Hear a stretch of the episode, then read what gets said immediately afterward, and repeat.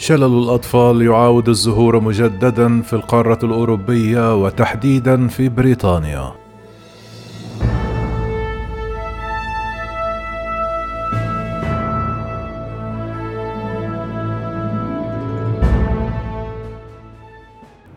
مع ارتفاع نسبة المخاوف التي تولدت عقب إعلان بريطانيا عن اكتشافها فيروس شلل الأطفال في مجاري لندن لابد من العودة إلى تاريخ الفيروس وأساليب الوقاية منه للحد قدر الإمكان من انضمامه إلى قائمة الأوبئة التي تهدد العالم اليوم. شلل الأطفال هو مرض معدي يصيب البالغين والأطفال على حد سواء، وينتج عن أحد أنواع فيروسات شلل الأطفال الثلاثة. ليس بالضرورة أن يسبب المرض الشلل الفعلي، ومن الممكن أن تتشابه أعراضه مع الإنفلونزا.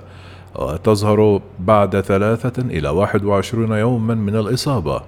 يمكن أن تشمل الأعراض ارتفاع في درجة الحرارة إلى ثمانية وثلاثون درجة مئوية بالإضافة إلى التهاب الحلق وصداع الرأس وألم في البطن والعضلات.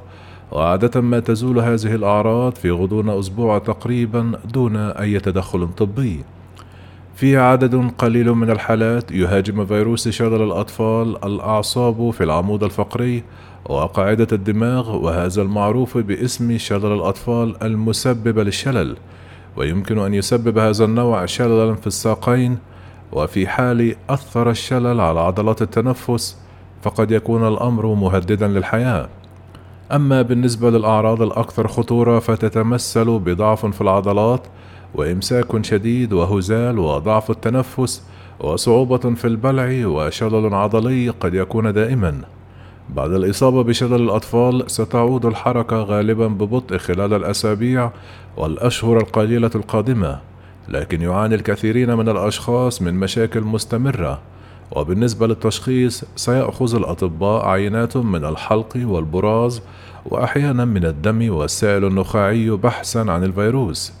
غالبا ما ينتشر الفيروس بسبب ملامسة براز المصاب ويحدث هذا غالبا بسبب سوء النظافة أو تناول طعام أنماء ملوث كما يمكن أن ينتشر عندما يسعل الشخص المصاب أو يعطس الرذاذ الملوث في الهواء.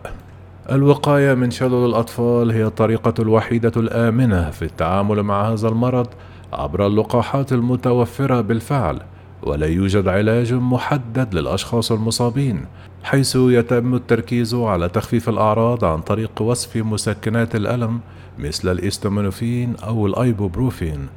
ينصح المرضى غالبا بتناول نظام غذائي خاص واستخدام الكمادات الساخنة أو وسادات التدفئة لألم العضلات.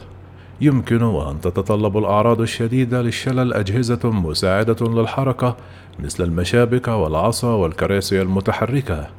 يعود تاريخ مرض شرر الأطفال إلى مصر القديمة أي حوالي 1500 قبل الميلاد. وتظهر كاهنا ذات ساق زابلة يستخدم عصا للمشي مما يشير إلى أن شلل الأطفال كان منتشرا منذ آلاف السنين.